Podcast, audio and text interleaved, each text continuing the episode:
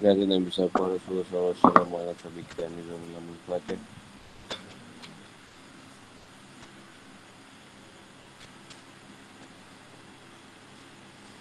Bismillahirrahmanirrahim. Nak bisyari segi wa yasimi. Amri wal mu'datin milikan yang kau kau mabak. Ni edah isteri yang ditalak dan hak-hak perempuan.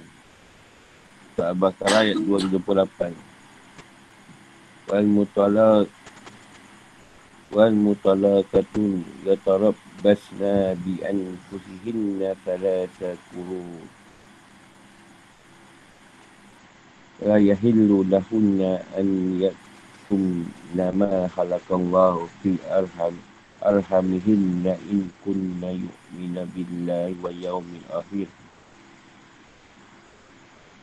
وبعولتهن أحق wa yawmil akhir wa bu'ulatuhunna ahaqqu bi بردهن في ذلك إن أرادوا إصلاحا لهن مثل الذي عليهن بالمعروف وللرجال عليهن درجة والله عزيز حكيم Dan para isteri yang diceraikan wajib menahan diri mereka menunggu tiga kali kurung. Tidak boleh bagi mereka menyembunyikan apa yang diciptakan Allah dalam rahim mereka jika mereka beriman kepada Allah dan hari akhirat. Dan para suami mereka lebih berhak kembali kepada mereka dalam masa itu. jika mereka mengendaki perbaikan. Dan mereka, para perempuan, mempunyai hak sibang dengan kewajipannya menurut cara yang patut. Tapi para suami mempunyai kelebihan di atas mereka. Allah maha perkasa lagi maha bijaksana. Al-Baqarah 228. Kuruk ni maknanya dia suci.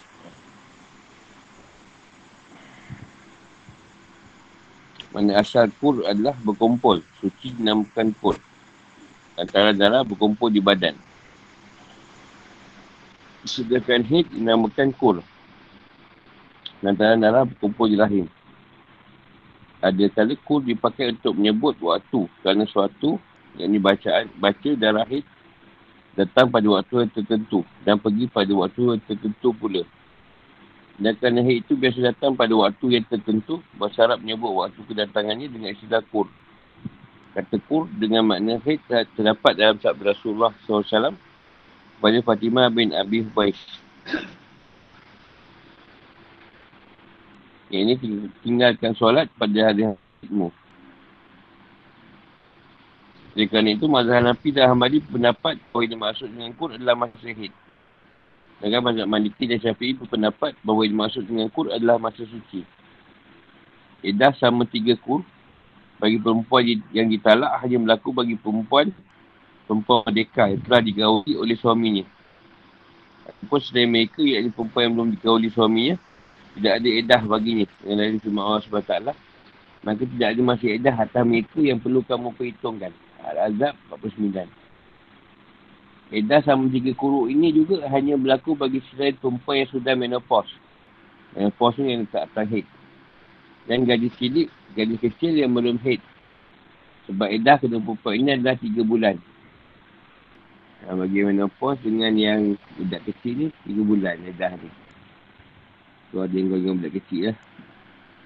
Juga berlaku bagi selain perempuan yang hamil.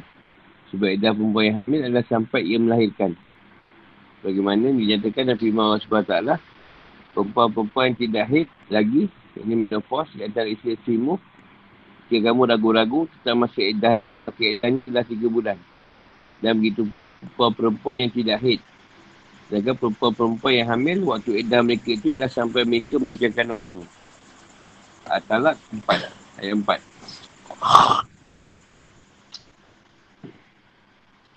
Adapun edah budak perempuan adalah dua kur, dua, dua bulan. Dan itu dari asullah. Sebab turunnya ayat. Abu Daud dan Ibn Abi Hatim meluatkan dari Asma binti Yazid Ibn Sakan Al-Ansari. Dia berkata, aku pernah ditalak suamiku kira Rasulullah SAW masih hidup. Saat itu perempuan yang ditalak tidak punya edah Allah menurunkan edah untuk talak. Perempuan-perempuan yang ditalak dalam menahan diri. Ini menunggu tiga kali kurung. Dia baru tiga kali head lah senang cerita. Tiga kali di atas head. Tiga bulan lah. Tak usah dah penjelasan. Dia sebelum tu tak ada ni, tak ada ayat. Tak ada, tak ada wahyu tentang masa, masa talak tu. Ha, lepas tu tuan turunkan masa dia. Lepas tu tak ada. Tak tahu bila masa tu. Tak ada ketetapan. Tak dah penjelasan. Sebenarnya perempuan-perempuan merdeka yang ditalak yang masih punya kebiasaan haid menunggu sama tiga kali haid atau tiga kali suci untuk mengetahui bahawa rahimnya masih kosong dari janin agar tidak terjadi percampuran nasab. Sebagaimana, sebagaimana telah kami jelaskan tiga golongan perempuan yang dikecualikan dari ayat ini. Yang pertama, perempuan yang ditalak sebelum digauli. Jadi ini tidak ada etah baginya. Kedua perempuan yang masih sangat muda yang belum mencapai usia haid. Dan perempuan yang sudah tidak haid lagi kerana lanjut usia. Yang seperti ini edahnya tiga bulan. Dan ketiga perempuan hamil yang ini edahnya anda sampai melahirkan. Jadi ayat ini khusus berkenaan dengan edah perempuan yang masih mungkin untuk mengalami haid. Sudah digauli suaminya dan tidak sedang hamil. Kalau perempuan yang dah hamil diceraikan, ah, tempoh edahnya sampai dia bersalin. Kalau orang tu orang yang menopause tiga bulan. Itu ke budak yang belum haid. Penggunaan ungkap, ungkapan yang telah pasna bi'an fusin. Mengindikasikan bahawa perempuan harus memaksa dirinya untuk sabar menunggu sampai habisnya masa penantian ini. Hingga habis masa edah. Dia tak boleh menuti hawa nafsunya Meskipun ibunya menambah, menambahkan masa edah terlalu cepat. Supaya dapat menikah lagi dengan lelaki lain. Ungkapan ini mengandungi pernyataan lembut yang, yang penuh pengagungan. Sebab perempuan tidak disuruh menunggu habisnya edah dengan perintah yang terang. Hikmah penantian ini adalah untuk mengetahui kekosongan rahim dari janin. Agar tak jadi percampuran nasab. Sebab itu perempuan tak boleh menutup-nutup apa yang dalam rahimnya tentang, kehamil, tentang kehamilan tahid. Meskipun masa edahnya panjang dan ingin menikah lagi. Dah tak boleh berdusta.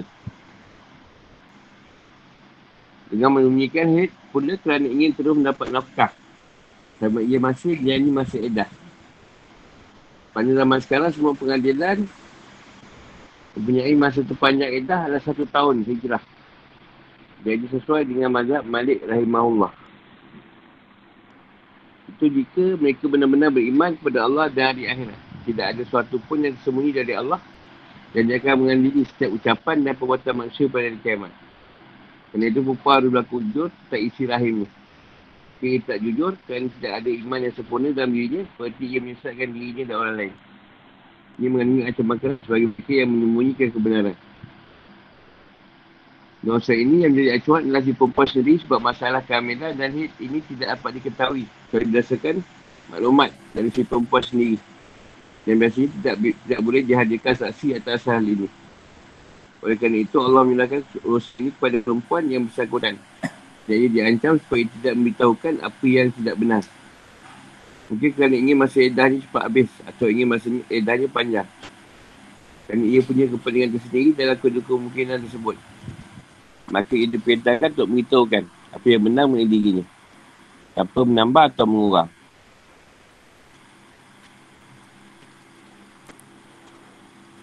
Jika saat terjadi talak lagi ini, suami lebih berhak untuk merujuk sang isteri sama dalam masa edah.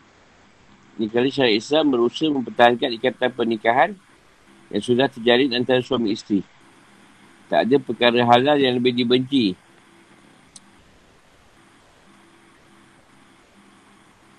Tak ada perkara halal yang lebih dibenci Allah berbanding talak. Sisi pun harus memenuhi keinginan suami untuk mengadakan rujuk. Asalkan tujuan rujuk ini adalah untuk memperbaiki hubungan antara suami dan isteri. Adapun kalau tujuannya adalah untuk malas dendam, membuat isteri menderita dan menghalanginya menikah dengan laki-laki lain sehingga ia seperti janda gantung, setelahnya bukan seperti isteri dalam arti yang sebenarnya. Ini gantung tak bertadi lah.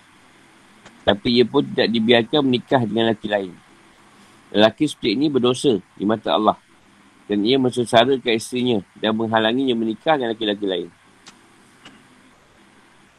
Ini menunjukkan bahawa dalam perspektif agama, rujuk harus diniatkan untuk menggantikan perbaikan dan pergaulan yang baik. Dengan itu, dengan rujuk, Allah mengingatkan pasangan suami isteri tidak akan hak-hak dan kewajipan-kewajipan mereka sebab suami punya hak sampai punya kewajipan pada isterinya. Itu pula isteri. Hak dan kewajipan mereka setara, sama kerana masing-masing memiliki kemuliaan sebagai insan dan memiliki ahliah, layakan kecakapan, akal, fikiran, keinginan dan perasaan. Serta memiliki hak untuk hidup merdeka dan mulia. Keduanya hanya berbeza dalam darajat kawamah. Ini menyangkut pengaturan urusan dan kemaslahatan keluarga. Yang mana hal ini dipimpin oleh pak laki-laki, iaitu suami. Kerana Allah telah memberinya kelebihan atas perempuan berupa kelapangan akal, luasan pengetahuan, kebijaksanaan dan keseimbangan mental tanpa mudah terpengaruh oleh emosi sesaat. Samping itu, laki pula lah yang mengeluarkan harta bendanya sejak awal mula pernikahan dengan bayar mas kahwin sampai akhir pernikahan ini. Dengan selalu mengeluarkan nafkah untuk semua usaha kehidupan mereka dan menyediakan tempat tinggal, pakaian dan makanan. Allah SWT berfirman, laki-laki yang suami itu pelindung bagi perempuan kerana Allah telah menebihkan sebagian mereka, yakni laki-laki, atau sebagian yang lain, yakni perempuan. Dan kerana mereka, laki-laki telah memberikan nafkah dan dari hartanya. Anisa 34. Kepimpinan laki diperlukan kerana setiap perhimpunan atau kehidupan sosial memerlukan keberadaan seorang pemimpin yang bertanggungjawab atas perhimpunan tersebut. Memikul beban. Sedia menanggung kerugian, mengelola lembaga ini dan menghantarkannya ke ketetaman dan kebahagiaan di dalam dan di luar rumah. Serta membuka peluang untuk menjalankan ketampilan yang bermanfaat bagi isteri dan anak gadis untuk masa kini maupun masa depan.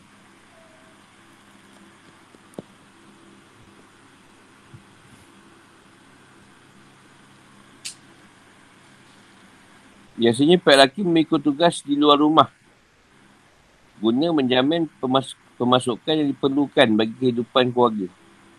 Sebenarnya pihak perempuan biasanya mengikut tanggungjawab yang berat yang menyempurnakan tugas suami di dalam rumah. Isteri yang menjadi ratu yang mendidik anak-anak agar memiliki akal mulia. Dan dia lah yang membantu suami memenuhi berbagai keperluan hidup yang prima, yang utama. Dan pesan yang dibuat Nabi SAW antara Ali dan Fatimah dari Allah. Beliau menyuruh Fatimah berada di rumah dan mengurusnya serta menyuruh Ali mencari rezeki di luar rumah dan berjihad jalan Allah. Di samping berjihad untuk menghidupi keluarga. Tak ada larangan bagi perempuan untuk bekerja di luar rumah ketika hal itu diperlukan. Asalkan dia tetap menanti mentaati ajaran agama dan moral. Serta tidak berdoa dengan laki-laki yang bukan mahram di tempat sepi. Dan ia harus mengenakan pakaian tertutup sesuai aturan syariat.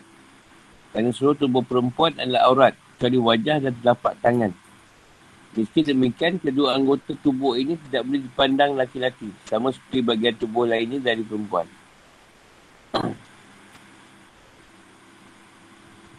Selain itu, dalam bekerja, perempuan juga harus bersikap tegas. Tidak berbicara dengan sikap manja. Kerana Allah berfirman, maka janganlah kamu tunduk. Melemah lembutkan suara dalam berbicara sehingga bangkit nafsu orang yang ada penyakit dalam hatinya. Dan ucapkanlah perkataan yang baik dan taklah kamu tetap di rumahmu dan janganlah kamu berhias dan bertingkah laku seperti orang jahiliah dulu. Al-Ahzab 32 33. Dengan banyak aturan syariat ni mengenai kerja perempuan di luar rumah nampak sangat buruk. Ber, beli berimpak yang buruk. Hendaknya perempuan selalu waspada kerana seringkali kaum lelaki-lelaki mengajaknya berbincang-bincang. Tidak lain ada tidak lain kerana ada niat buruk dalam hatinya. Atau nak menjadikannya objek hiburan semata. Ayat ini ditutup dengan epilog yang sangat indah. Berupa kalimah yang mengingatkan tentang keagungan. Dan kuasaan Allah yang tidak tiada tandingannya. Serta tentang kebijaksanaannya. Dengan meletakkan suatu pada tempatnya yang proporsional. Dia maha bijaksana dalam mencipta. Menurunkan perintah dan beri penjelasan. Yang dalam sekian bentuk keagungan dan kebijaksanaannya, dia memperlakukan perempuan secara adil dengan menyamakannya dengan laki-laki dalam hak dan kewajipan. Padahal dahulu perempuan seperti barang yang tidak memiliki hak yang mulia. Di samping itu, dia pun memberi laki-laki hak kepimpinan. Namun, hendaknya derajat ini tidak membuat laki-laki lupa daratan. Jika ia terdorong untuk menzalimi perempuan atau lainnya. Hendaklah ia ingat bahawa Allah Maha Kuasa untuk membalasnya. Hendaknya laki-laki memimpin dengan bijaksana dan melaksanakan tugas tanggungjawab yang terpikul di pundaknya dengan amanah, berani dan adil dengan nak ia menyepelekan suatu hukum syariat. Atau mengendahkan hukum syariat. Sebab ia adalah pemimpin.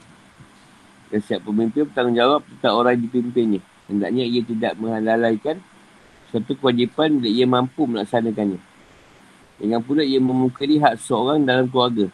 Kerana Allah akan menanyanya tentang apa yang ia perbuat. Ini mengandung ancaman bagi siapa pun yang melanggar hukum Allah SWT Fikir kehidupan atau hukum-hukum. Ayat ini menjelaskan hukum-hukum berikut tentang talak. Wajib, satu wajibnya edah.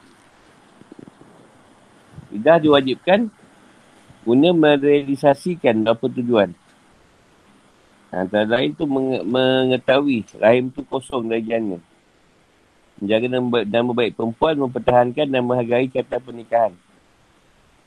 Mempertimbangkan dampak talak dan memikirkan masa memikirkan masa depan sehingga pihak laki-laki dan perempuan sama-sama memperbaiki kesalahannya dan beri kesempatan yang layak untuk kembali ke kehidupan rumah tangga dengan corak baru yang lebih baik daripada sebelumnya. Agar pergaulan dalam rumah menjadi harmoni dan masa depan anak serta kehidupan yang tenang diperhatikan.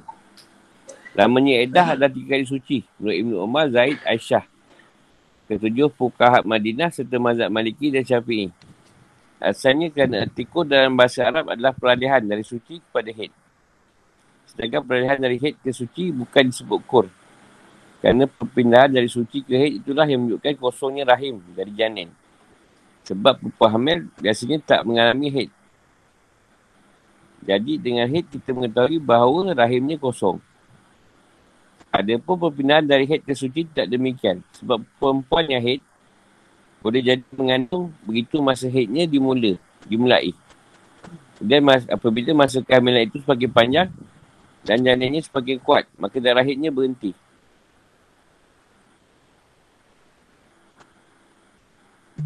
Allah SWT berfirman, Fatalikuhunna li'indahinna. Yang berarti talaklah isimu pada waktu edah. Dan talak pada waktu edah adalah yang dilakukan pada waktu suci. Ini yang disebut talak sunni.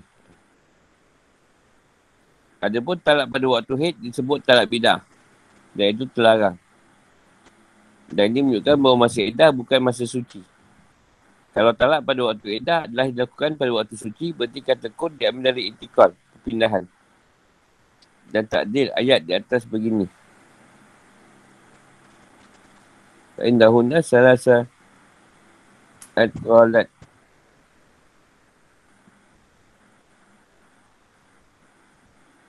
Ibn Umar, Ali, Ibn Mas'ud, Mazhab Hanafi dan Mazhab Hanbali. Berdasarkan riwayat terakhir dari Ahmad atau menurut riwayat yang paling sahih, lamanya edah adalah tiga hit. Kerana edah budak perempuan adalah dengan hit. Suara saya bersabda, batas talak budak perempuan adalah dua kali. Dan edahnya adalah dua kali hit. Nah, perempuan tu dalam dua bulan lah budak, budak perempuan yang ni.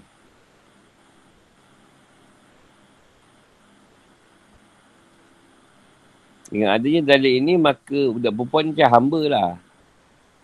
Dengan adanya dalil ini, maka perempuan perempuan mereka dikiaskan kepada budak perempuan. Alasan lain kerana yang menunjukkan kekosongan rahim dari janin adalah hid, bukan kesucian. Dapat ini dari aspek makna lebih kuat.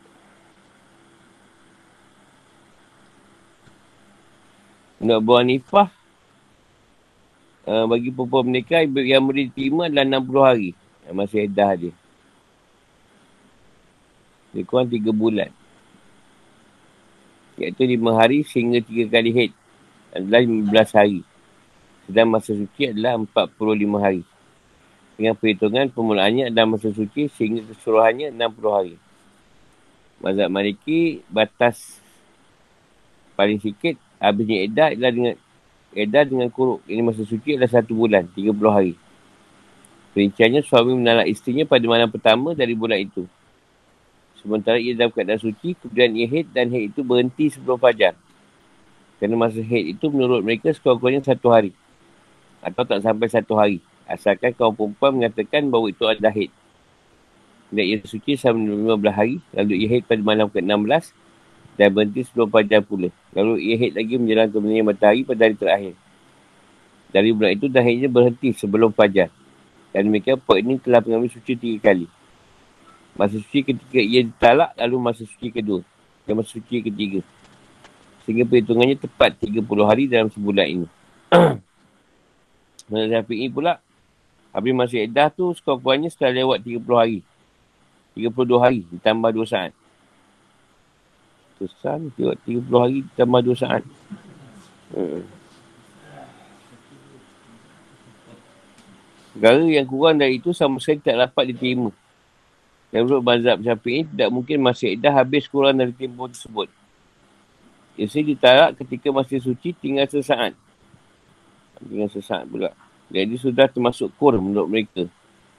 Dan ihid sama sehari semalam. Yang merupakan batas paling rendah haid menurut mereka. Lalu ia suci selama 15 hari merupakan batas paling rendah masa suci. Kur kedua, selanjutnya ia haid sama sehari semalam. Kemudian suci sama 15 hari dan ini adalah kur ketiga. Lalu ia haid. Dan haid ini bukan termasuk edah. Mereka untuk memastikan habisnya sehingga kesuarannya adalah 32 hari ditambah 2 saat. Ini kira 2 saat. 24 jam 2 saat. 48 jam. Dua hari. Berapa jam? Tiga puluh hari. Banyak jam tu. Mereka menurut mazhab Hambali. Ah, sama macam mazhab Hanafi. Memaknakan Qur adalah hid.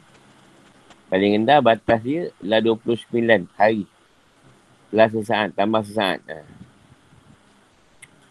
Perinciannya begini isi talak pada akhir masa suci. Lalu ia hid sama sehari semalam. Dan ia suci sama 13 hari. Lalu hid lagi sama sehari semalam. Lalu ia suci sama 13 hari, lalu ihid sama sehari semalam. Lalu ia suci sama sesaat. Supaya diketahui habisnya masa ihid. Masa ihid. Dicatat bahawa nasional dan yang paling sering digunakan adalah pendapat Abu Hanifah. Ada pun pendapat yang lain boleh terjadi, tapi jarang. Dia sebenarnya nak menceritakan uh, yang edah. Sebenarnya nak ceritakan senang lah. Ni baca ni pening kau nak ceritakan supaya si perempuan tadi tidak ni, tidak mengandung. Dalam proses ni tadi. Itu maksud dia. supaya tidak ada masalah pada anak tu. ha, tu yang nak tahu mengandung tak mengandung. Tu dia kena ambil cerita head tu. Tak digauli. Ha, kalau dia digauli, tadi dia mengandung. Jadi kalau dia mengandung, selalunya kadang tiga bulan baru tahu. Kan? Tiga bulan, jarang bulan.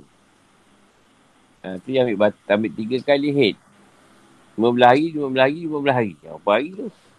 Ha. Jadi sebulan dia ke 15 hari. Paling-palingnya, 5 hari tu paling tinggi. Paling rendah seminggu. Ada paling, ada orang se- sekejap je. Sehari head keluar sekejap.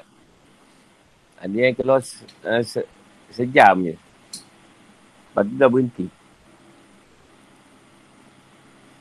Jadi, uh, pendapat je pendapat, uh, Tuan dah letak dalam tempoh tu. Tiga bulan. Tiga kali head. Uh. Nak senang kira, ambil empat bulan lah. Uh, senang kira. Empat bulan sepuluh hari. Ada masalah tu, hanya nak tak tahu, jangan perempuan tu mengandung. Jadi kalau dia mengandung pun, dia punya edah sampai dia naikkan anak. Kalau dia diceraikan lah. Jadi kalau tak, kalau kata dalam keadaan dia tak mengandung, maknanya suami dia memang confirm tak menggauli dia. Jadi tidak ada berlaku keadaan mengandung tadi, tak ada masalah lah.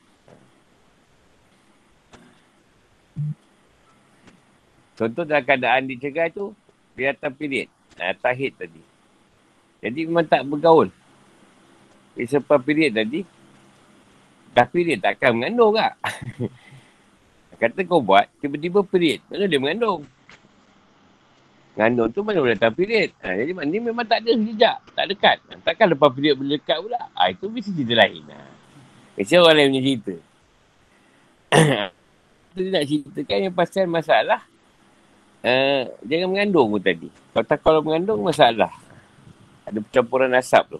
Takut anak lelaki lain. Dah kata belum bercerai. Eh bukan belum bercerai, belum habis edah.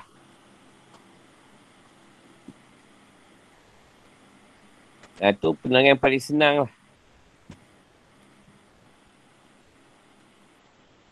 Sebab dia setengah-setengah kandungan, tiga bulan kadang masih tak nampak. Masih tak nampak lagi dia punya dia punya cerita. Kadang kalau test pun dia tak tahu period tapi dia test tak ada double line. Ha, dia swab tu tak ada double line. Dia kadang selain juga. Kadang masa 4 bulan baru kadang nampak. Ha, tu dia ambil tempoh 4 bulan.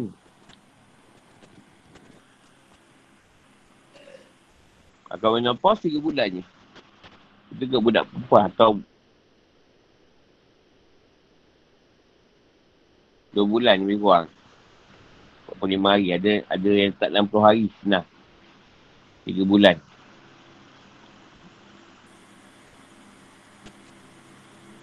Sebab tu dia minta dia buat Tuhan letakkan dalam macam ni supaya perempuan tadi bersabar. Walaupun dia nak nikah dengan lelaki lain ke apa, minta bersabar lah. Menunggu tempoh patang. Dia siap perkara yang tuan tak tu ada hikmah dia.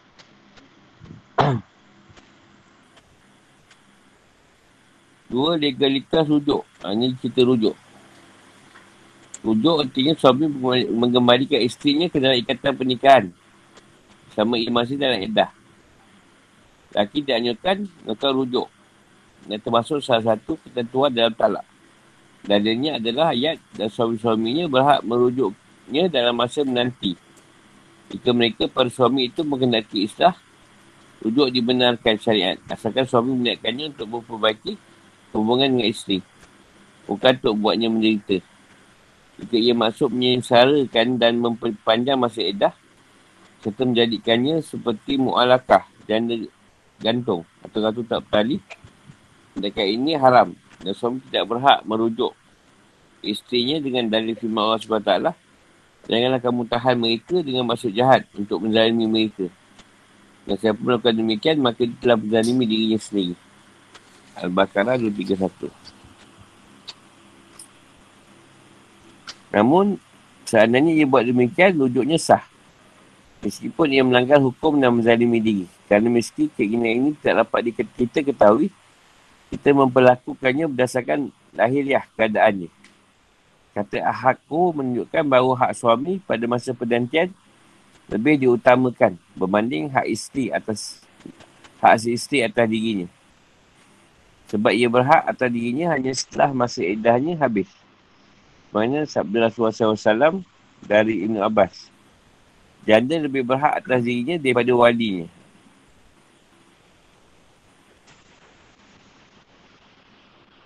Hak rujuk tanpa akad maupun saksi terbatas pada isteri yang tidak rajin pada saat edah. Bukan setelah habisnya edah.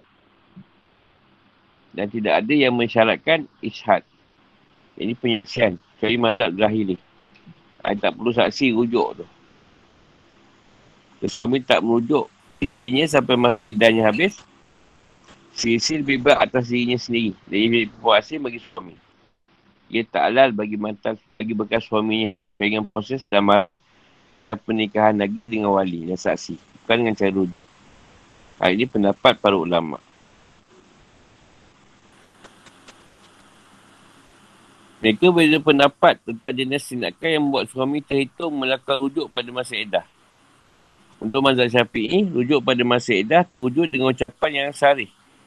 Atau dengan ucapan kinayah yang diringi niat. Misalnya perkataan laki-laki yang merujuk tahu wad tukar atau nakah tukar. Aku menikahimu.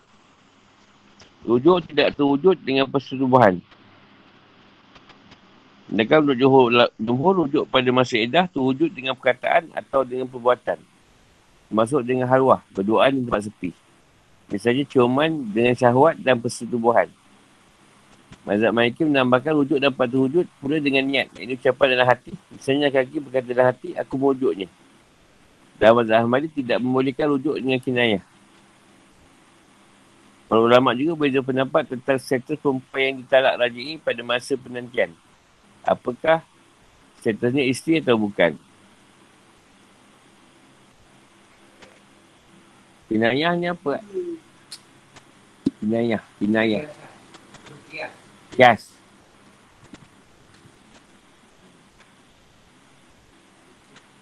Menurut mazhab Hanafi serta mazhab Ahmadi dan pendapat yang kuat. Sertanya masih sebagai isteri.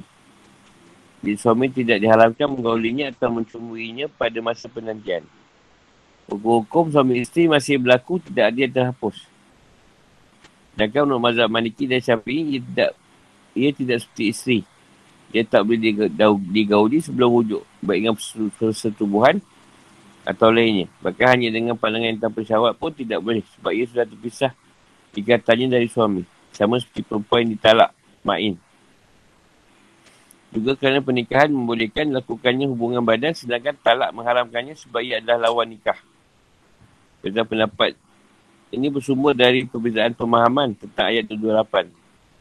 Allah menyebut mereka bohonglah suami-suami. Dan ini mengindikasikan bahawa perempuan-perempuan yang ditalak adalah isteri. Tetapi Allah pun berfirman, aku birat dihina. Lebih berhak mengembalikan merujuk mereka. Ini berarti mereka bukan isteri sebab mengembalikan sesuatu hanya terjadi pada sesuatu yang sudah terputus hubungannya. Kelompok pertama mandang bahawa perempuan yang tak rajin adalah isteri. Dan faedah talak adalah mengurangi jatuh talak suami.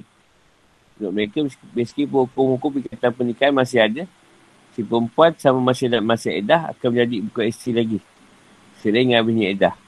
Mereka tak bolehkan firmannya, aku birat, birat dihina. Mereka menyusuri sebuah jalan sekiranya mereka sampai pada penghujungnya untuk mereka keluar dari ikatan nikah. Dan rujuk adalah menarik mereka agar tidak terus menyusuri jalan tersebut. Ada pun kelompok kedua mentakwilkan firmannya. Wa mu'u la sebagai penyebutan keadaan mereka pada masa lampau. Jadi Allah menyebut mereka mu'ulah dengan melihat keadaan pada masa silam. Sedangkan arti aku birat dihin adalah memandikan mereka ke dalam ikatan pernikahan. Menurut saya pendapat ini adalah yang benar. Sebab jika tidak diartikan demikian, itu tidak nampak apa-apa dalam penghalaman. Nah, kedua kelompok ini sepakat bahawa suami tak boleh melakukan perjalanan bersama isteri. Seperti di atas sebelum ia merujuknya. Untuk kelompok pertama, isteri boleh berdandan bagi bekas suami tersebut. Boleh pakai wangian dan perhiasan. Sedangkan kelompok kedua kata tak boleh. Tak boleh berhias. Atau berdandan bagi bekas suami. Tak boleh berdoaan dengannya di tempat sepi. Tak boleh masuk rumahnya tanpa izin. Tak boleh memandangnya. Kecuali jika ia berpakaian. Tak boleh memandang rambutnya. Namun boleh makan bersama-sama. Bila ada orang yang bersama mereka, ia tak boleh bermalam serumah dengannya. Mereka ia harus pindah ke rumah lain. Bila laki-laki menalak isterinya berkata setelah masa edah habis, aku sudah berujukmu. Ketika masih dalam edah, sedangkan si isteri memungkiri. Para ulama berpendapat bahawa yang terima adalah perkataan si isteri disertai sumpahnya. Dan suami tidak berhak merujuk isterinya. Itu.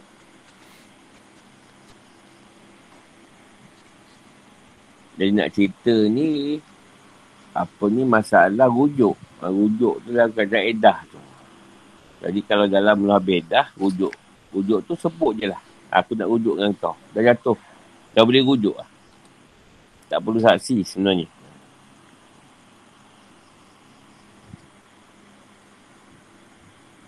Tapi ada tu dah tempoh edah tadi. Dia tak dia nak duduk bersama lagi.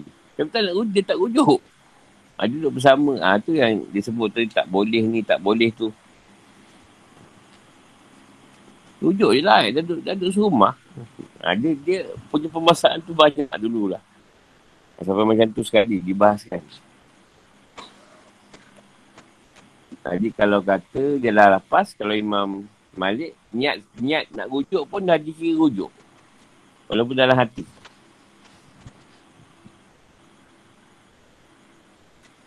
Tapi kalau dah habis dah, dia kena macam biasa balik lah kahwin. Kena melamar balik, kena menikah balik, macam biasa. Kalau dah medah, dia mujuk, mujuk lah. Jadi suami isteri balik lah. Tapi ada mazhab, contoh mazhab Ahmadi, tak boleh lah. Tak boleh dengan niat. Ini kena lapas tu tadi.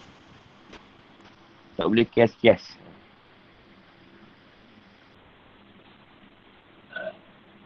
Kalau nak Hanafi dengan Bali ni, dalam dalam set, dalam keadaan tak rajin ini tu, perempuan tu boleh dikira isteri lagi, kata dia.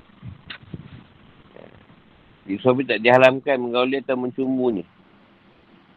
Konsumsi masih berlaku. Tak ada yang terhapus. Satu mazhab Hanafi dengan Hanbali. Mereka Syafi'i tak boleh. Tak boleh diguli sebelum dia rujuk. Baik dengan tubuh atau lainnya.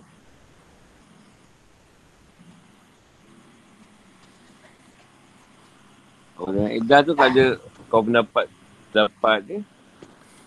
Syafi'i dengan Malik tak boleh. Nak, nak berjalan keluar pun tak boleh. Dua.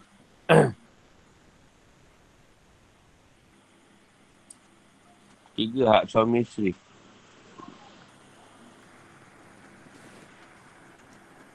Pernikahan Islam bukan akad perbudakan dan penyerahan kepemilikan. Mereka akad yang mengakibatkan timbulnya hak-hak bersama yang setara sesuai dengan masyarakat atau kebaikan umum bagi suami dan isteri. Jadi akad pernikahan ini itu menimbulkan hak-hak bagi isteri atau suami. Itu pula sebaliknya. Ungkapan yang ringkas dalam ayat ini mengandungi tiga hukum berikut.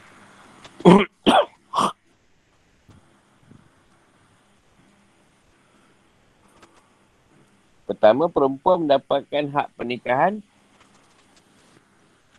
yang harus dilaksanakan oleh suami. Setara dengan hak-hak dengan hak-hak yang didapatkan suami yang harus ditunaikan oleh isteri. Misalnya pergaulan yang baik tidak menyesarakan bertakwa kepada Allah menyangkut kepentingan pasangan, isi patuh kepada suami dan masing-masing berhias diri bagi pasangannya. Ibn Abbas mengatakan, sungguh aku berdandan bagi istriku sebagaimana ia pun berdandan bagiku. Dan dandanan lelaki berupa penampilan yang layak dan kebersihan, perawakan dan pakaian yang bagus. Wangi-wangian serta hal-hal lain yang sesuai dengan keadaan bagi usia muda dan tua. Ada riwayat bahawa Rasulullah SAW pernah bersabda, Tuhan menyuruhku memanjangkan janggutku dan mencukur kumisku. Dia janggut dan cukur misai. Kedua, masing-masing memuaskan pasangannya sesuai keperluan agar tidak sampai melirik orang lain dan mencari kesempatan yang pas. Kesempatan pada orang lain lah. Sebenarnya masing-masing berubat apabila masa dirinya tidak mampu menaikkan hak pasangannya. Ha, kalau ada masalah batin tu pergi ubat. Kita tak puas. Ketiga, lagi-lagi punya kedudukan lebih atas perempuan. Iaitu kepimpinan dan pengaturan urusan keluarga. Sebab Ta'ala berfirman, laki-laki atau suami itu perlindung bagi perempuan. Kerana Allah telah menebihkan sebagian mereka laki-laki atas sebagian yang lain, perempuan. Dan kerana mereka, laki-laki telah memberikan nafkah dari hartanya. Artinya dua faktor yang membuat laki-laki lebih tinggi derajatnya dan mendapat derajat pemimpin ia diciptakan Allah dengan diberi kelebihan pengalaman, keseimbangan mental dan akal. Serta dipersiapkan untuk memikul beban, berjuang dan bekerja. B. Dua, ia harus diharuskan beri nafkah pada isteri. Bayar mahal dan mencukupi keperluan hidupnya. Uh, sandang, panggan, papan, pengubatan sebagainya. Ini apa masalah sandang, panggan? Boleh jelaskan tak?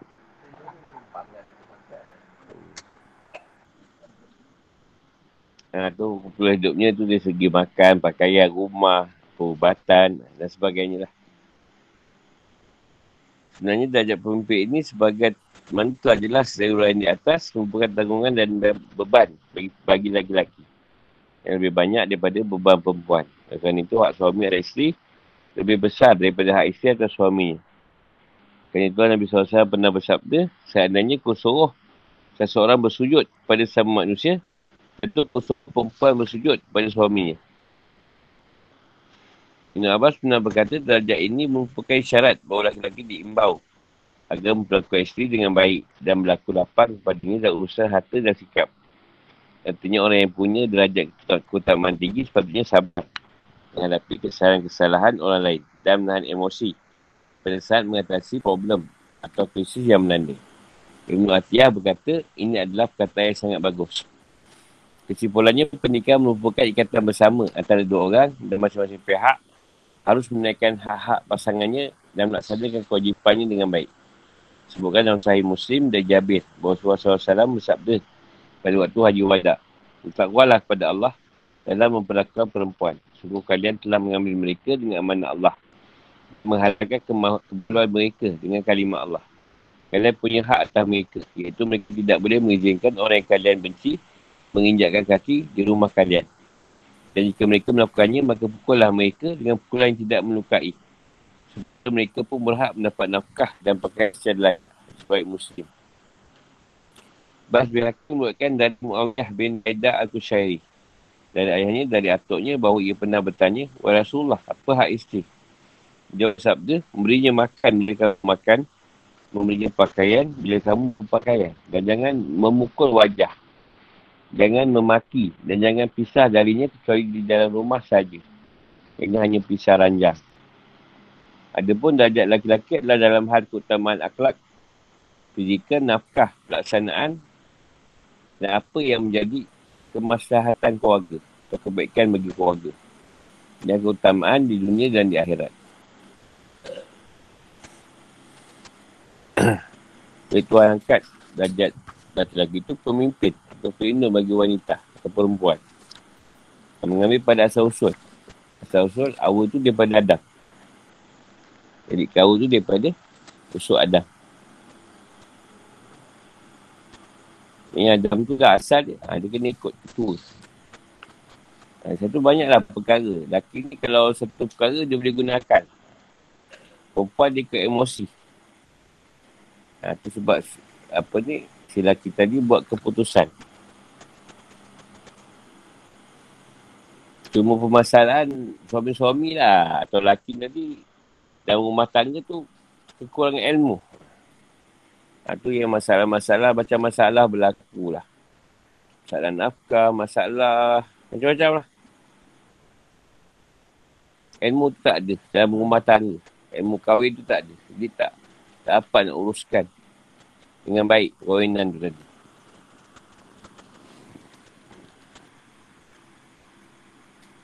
Dan dalam rumah tangga ni banyak masalah. Masalah-masalah macam-macam. Ha, tu kena ambil perbincangan lah sama suami isteri. Kalau diikutkan nafsu, kata setan memang masalah-masalah timbul.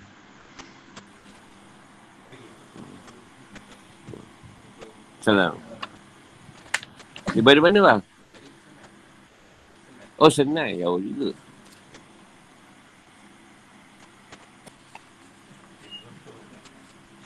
Ada ada soalan. Pasal ni.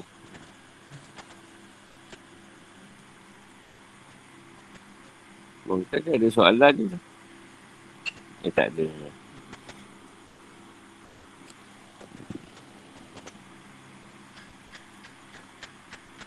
Yang paling baru kes harap lah kalau pergi ambil vaksin, jatuh talak. Oh, dahsyat. Suami yang saya letak, kau kan vaksin, jatuh talak. Tak kira bina ambil vaksin. Dahsyat. Vaksin pun jatuh talak.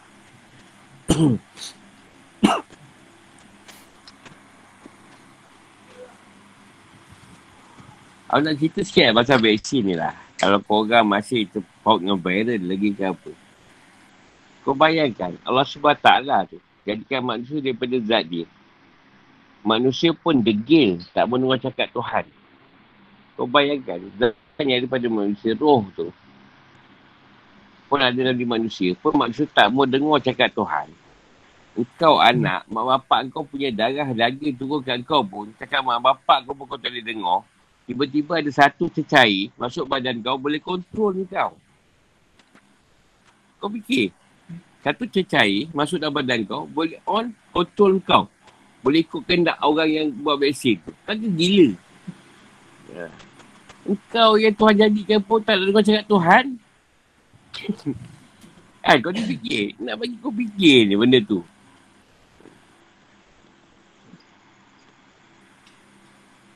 Kau dalam air pun, nak pukau orang ke apa, bagi orang kau cakap kau pun, kalau ada jin kat situ, kau tak ada jin ke setan, tak jadi. Kau baca lah apa pun kat air tu. Mereka ada makhluk lain wujud. Ha, tu bagi yang tak faham lah. Yang kata benda yang yang cari tu boleh masuk kita, boleh ni.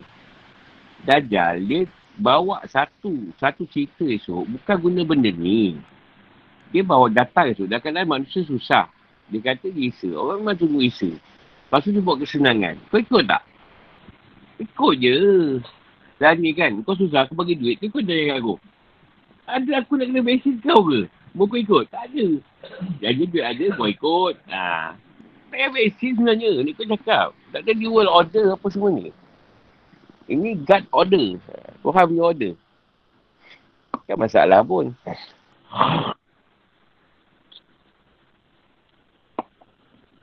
Yang wahara sangat. Orang kan suka biasa ambil gambar best kan. Dapat ambil gambar. Ha.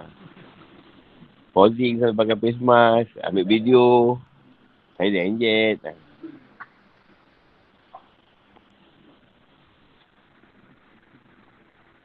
Jadi kita pun macam masalah lah benda tu. Pergi je lah.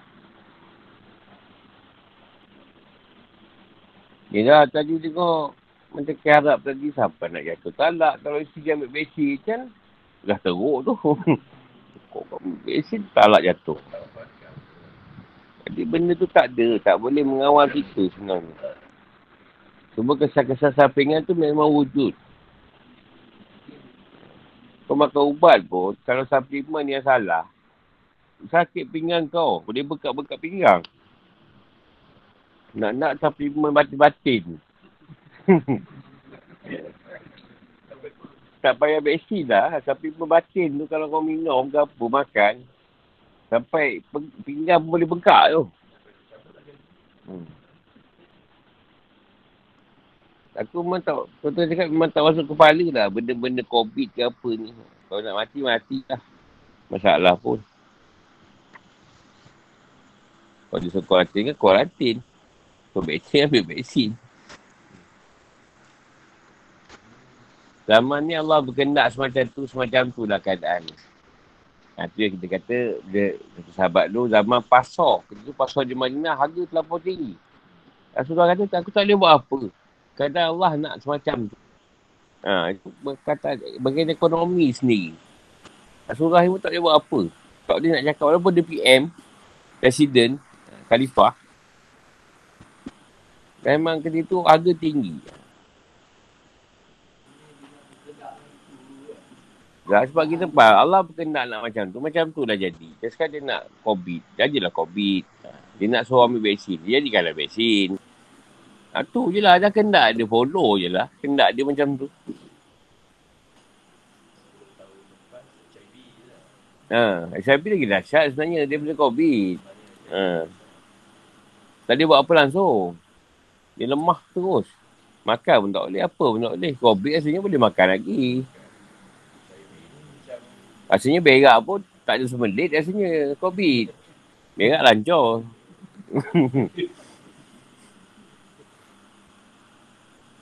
mati pun senang. Alhamdulillah mati senang. Ah, tak ada kena COVID tu kepala tiba-tiba hilang. Kan lah. Accident lagi parah. Accident kadang-kadang kepala tak ada. Apa semua tak ada. COVID tak ada lah. Tak ada masalah. Ha, untung, untungnya tak perlu ramai orang datang masa ke bumi. Ha, tak perlu dah jauh-jauh nak pergi badis jenazah kematian. Nasib kos lah. Berapa orang yang ada boleh ada kat situ.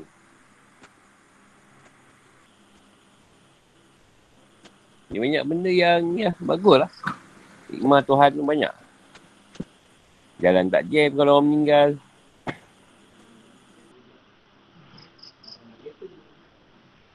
Dia dah senang ah. Ha tak jam apa semua senang.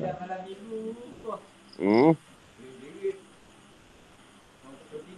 Lagi mana mereka ni kan lah. Macam ni relax je.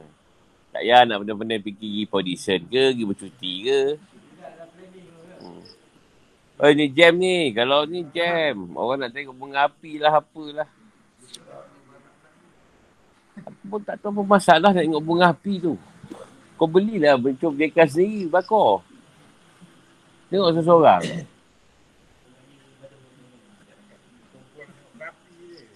Hmm.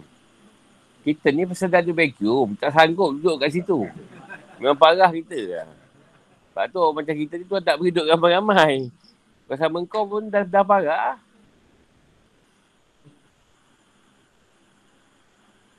Sebenarnya zaman daripada dahulu sampailah sama Rasulullah. Sebenarnya perempuan tak ada pihak sama rata keadilan. Dan memang perempuan selalu dijadikan hamba lah ataupun tempat kemarahan. Sampailah zaman Nabi, zaman SAW, perempuan dia bagi sama rata hak dengan lelaki. Dapatlah perempuan tu kelebihan yang sama macam lelaki dapat. Sebelum tu memang payah. Di perempuan sekarang buntung lah. Kalau duduk zaman dulu kena pukul dia. Memang semua Rasulullah. Memang perempuan ni masa pemukulan. Bantai tu cukup. Ha. Pelacuran, zina apa semua. Dirogol. Dulu bukan ada hukum. Rogol-rogol ni. Tak ada hukum. Tak boleh buat apa. Nangis je lah. Kalau cerita zaman dulu, uh, kalau rogol tu tiba-tiba ada ombak je lah. Yang ombak apa tu dah menangis je lepas tu. Uh, kalau zaman dulu punya filem lah. Dia gambar ombak laut kan. Ha, tiba perempuan tu dah menangis je. Ha. Eh, tak ada, tak ada hukum apa dulu. Perempuan memang tempat penampilan nafsu. Ha, dalam zaman Rasulullah ni baru diberi hak sama rata. Talak apa semua ada. Kau tak lu kesian. Di masa tindasan ni. Ha, tu boleh dengar lagu Itu Sami'on kot. Lagu saya lemah tu apa? Itu Sami'on ke? Hmm. Lalu harapan. Yang kakak itu Nabi accident. Tak ada harapan juga tu. Dan Tuhan berikan lelaki tu sembilan akal. Satu nafsu. Perempuan tu sembilan nafsu. Satu akal. Ha, itu yang bila di berkahwin, sempurna lah. Sepuluh-sepuluh tu. Hanya sembilan, sembilan nafsu pada perempuan, disempurnakan oleh satu nafsu bagi lelaki dan sembilan akal bagi lelaki sempurnakan satu akal bagi perempuan. Sebab tu perempuan apa sembilan nafsu. Nafsu dia tinggi. Tapi kalau satu akal dia bagus. Baik pada Allah. Sembilan nafsu akan baik. Tapi kalau satu akal tadi buruk. Sembilan nafsu dia akan ikut.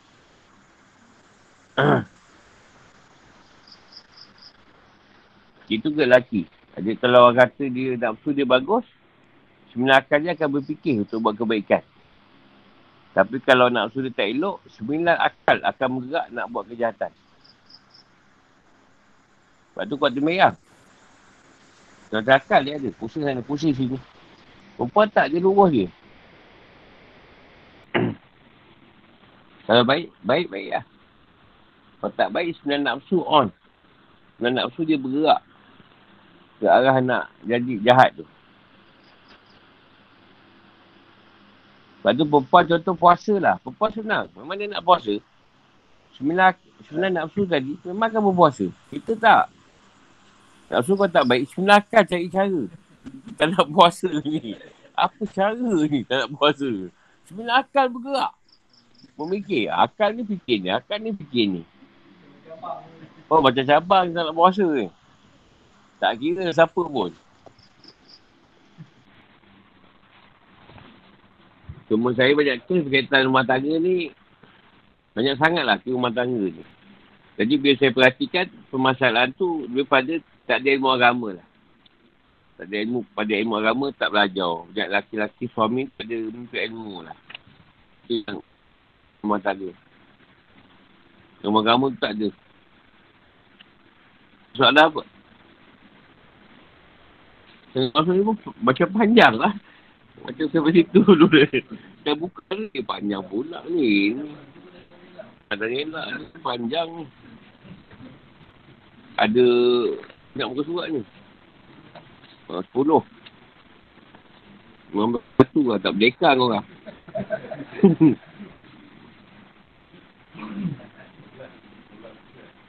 Ah, dua muka surat tu. Memang sampai ke satu tu.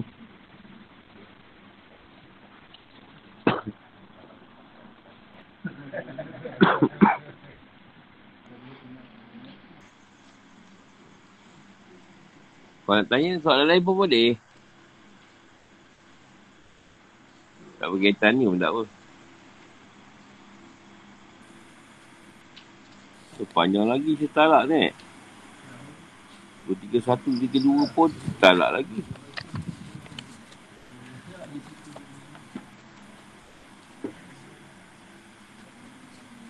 Kalau kita tak, soalan lagi, talak. Soalan, banyak soalan kau. Tengah jam lagi apa kau Dia sebenarnya, ni pendapat saya lah. Ha, bila perkataan ditulis, lain. Kalau kita cakap telefon, ha, tu sama dengan kalam.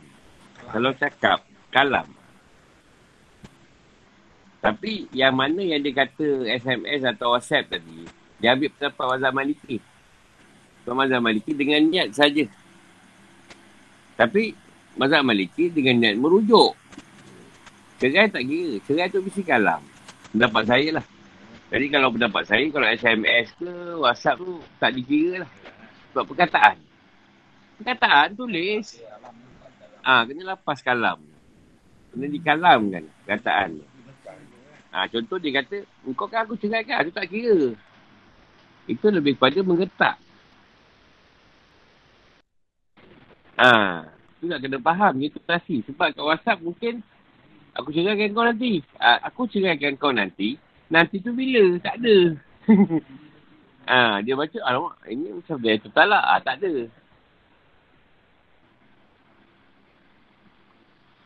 Ha, kalau nak lebih lanjut, jumpa Ustaz Amir lah, Tok Kadi lah. Tanya dia lah. Aku pernah aku nak cerita benda ni. Biar dia, dia lebih mahir. Ha, dia memang nikah kahwin dia tahu. Ha. Semua benda aku nak cerita tak jadi apa ni lah. ha, kalau ada masalah rumah tangga, boleh cari ni lah. Ha, jumpa kayak Ustaz Amin, tak pendapat dia, ha, consider ke apa ke.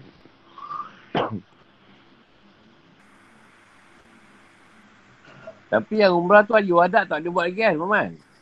Tak boleh buat. Haji Wadak tak boleh kan? Tak boleh.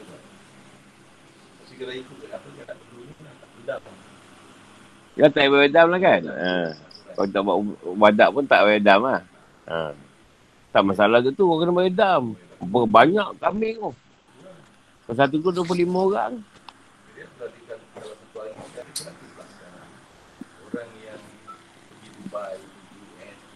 Tak ada masalah pun. Hmm.